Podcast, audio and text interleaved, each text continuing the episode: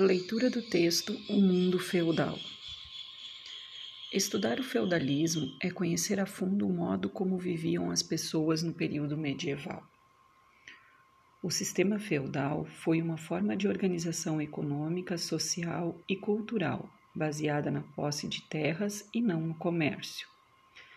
Na economia feudal, a produção agrícola e artesanal tinha como objetivo principal atender ao consumo local não se produziam bens com o objetivo de vendê-los, ou seja, eles não eram destinados às trocas comerciais. O proprietário da terra era o senhor feudal. Ele exercia também um controle muito grande sobre os homens que trabalhavam em sua propriedade, os servos. As relações entre os servos e o senhor eram determinadas por obrigações recíprocas.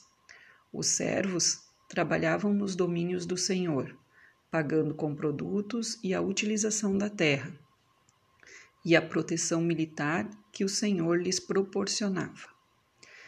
Na Idade Média, dispor de proteção militar era fundamental, pois essa foi uma época marcada por constantes guerras e invasões.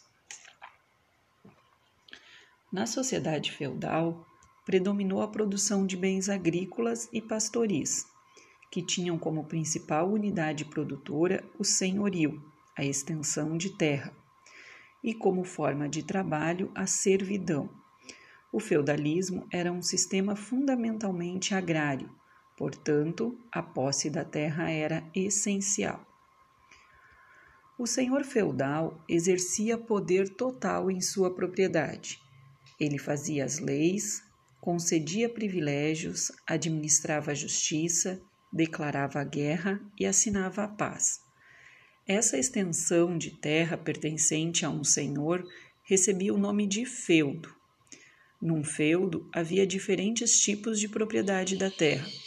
O feudo dividia-se em três partes básicas: feudo senhorial, onde ficava o castelo, com terras de uso exclusivo do senhor feudo servil, composto por vários lotes chamados tenências, arrendados por servos. Feudo comunal, composto por bosques e pastos, usados tanto pelo senhor como pelos servos. Feudo senhorial ou reserva senhorial. A reserva senhorial era de domínio exclusivo do nobre feudal abrangia aproximadamente um terço da área total do senhorio. Ali se construía o castelo, rodeado de muralhas, além de servir como residência do nobre ou de um administrador, era também uma fortaleza. Dentro das muralhas do castelo havia várias construções: uma capela ou igreja, a casa do pároco, celeiros e oficinas. Nestas fabricavam-se armas, celas, tecido, cerâmica, tudo o que o senhor feudal precisava para seu consumo, bem como o de sua família e dos servidores do castelo.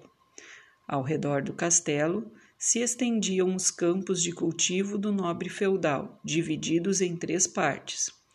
O feudo servil eram lotes dos camponeses, ocupavam entre 40% e 50% do senhorio, e neles também se praticava o sistema de rotação de culturas.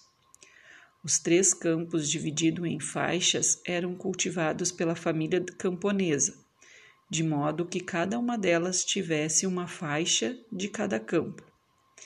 Entre esses lotes, alguns eram cultivados por servos, outro por camponeses livres que eram chamados de vilões.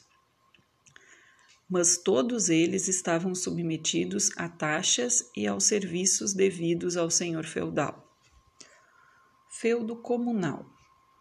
As terras comunais eram bosques, prados e terrenos baldios usados tanto pelos nobres como pelos camponeses.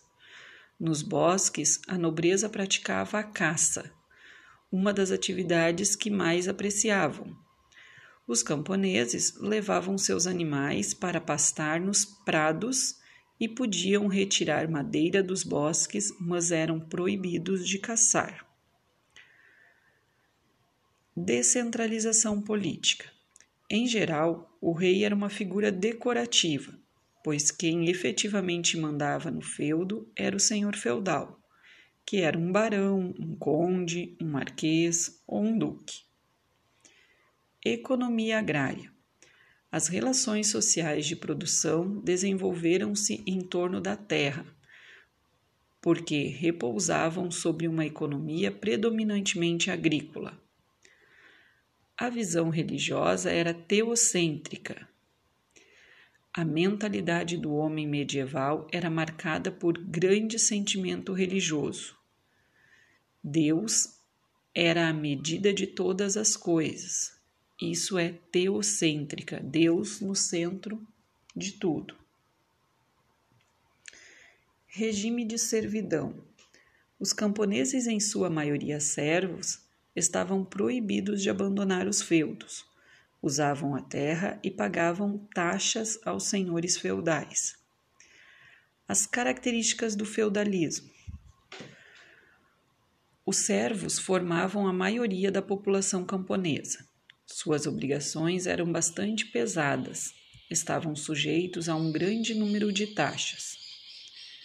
Que são elas? O censo, como pagamento pelo uso da terra. A talha, que era uma parte de tudo que produziam, correspondia em geral a mais da metade da produção.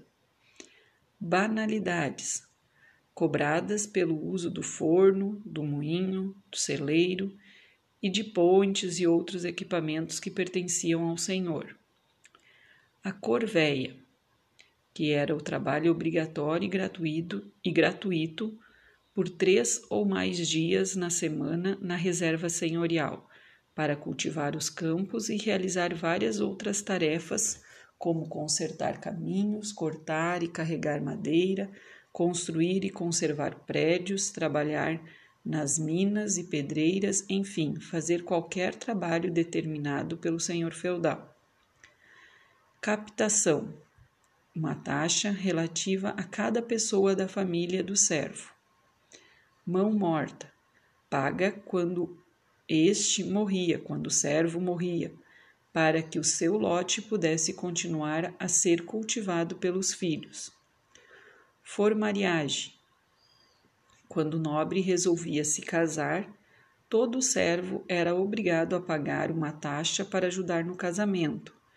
Era também válida para quando um parente do nobre iria casar tostão de Pedro ou dízimo, taxa paga para a manutenção da igreja existente no feudo. O poder político na comunidade feudal era descentralizado. O rei, de modo geral, era uma figura decorativa com poucos poderes. Era apenas a figura central em torno da qual agrupavam os diversos domínios feudais. De modo geral, intitulava-se senhor ou suzerano o nobre que concedia feudos a outro nobre, denominado vassalo. Este, em troca, devia fidelidade e prestação de serviços, principalmente militares, ao senhor. A transmissão do feudo era realizada em uma homenagem. Era a cerimônia em que o vassalo, aquele que recebe, prestava juramento de fidelidade e de obediência ao suzerano, aquele que concede. A investidura consistia na entrega ao vassalo de um galho de árvore, uma lança ou um outro objeto que simbolizasse o feudo. Quanto à transmissão do feudo, é necessário esclarecer o seguinte: caso o vassalo não tivesse herdeiros, a terra feudada retornava ao senhor. O feudo era indivisível e só o filho mais velho tinha o direito à herança. Se só existissem mulheres como herdeira, o senhor, como seu tutor, indicava-lhe um marido, o qual era responsável pelo cumprimento das obrigações feudais. e era comum aos outros filhos se tornarem cavaleiros em busca de aventuras para guerrear. A Igreja Católica tornou-se a maior proprietária de terras na Europa medieval. Enquanto o rei e os nobres tinham suas propriedades divididas por causa de casamentos, heranças, dívidas e guerras, a Igreja só acumulou riquezas. A Igreja obtinha também grandes rendimentos por meio do dízimo, que era o tributo obrigatório, que equivalia de um em torno de 10% de todo o produto da terra. A igreja era vista por muitos indivíduos como símbolo de força e resistência. Em um período de muitas doenças, fome e insegurança, o prestígio da igreja e dos padres crescia cada dia. Na mentalidade do homem medieval, a igreja era o único caminho para livrar o homem do pecado e garantir a salvação de sua alma. Ser excomungado era o mesmo que ser excluído definitivamente do convívio social, um risco que corria todos aqueles que contrariavam as determinações do clero.